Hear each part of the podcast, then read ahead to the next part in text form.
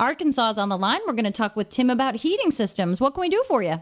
Hi, I'd just like to uh, know what your ideas and opinions of the most energy efficiency heating and cooling system on the market today because I've been doing some research and and there's so much information out there that just uh, don't know which way to turn. Well, let's start by talking about the fuel, Tim. What are we talking about here? Are we talking about gas, electric, oil, propane, what?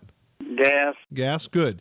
Well, I think gas is definitely going to be the most efficient way to go. Beyond that, you're going to have to decide whether or not you want an average efficiency furnace or a high efficiency furnace. The higher the efficiency of the furnace, the less it costs to operate, but also the more it costs to buy.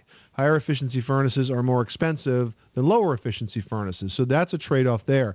Now, generally speaking, if you're going to be in your house for the long haul, I would always spend the extra money and go high efficiency. Now, when you're talking about high efficiency furnaces, what you're going to be looking for is something called a condensing furnace. The reason it's called a condensing furnace is because it takes so much heat out of that gas as it burns that what's left is very low temperature. The exhaust gases out of a high efficiency furnace are fairly warm. They're not super hot. And because they're fairly warm, they also have a lot of water in them, and that's where the condensing part comes through. The water's condensing out of the exhaust gases.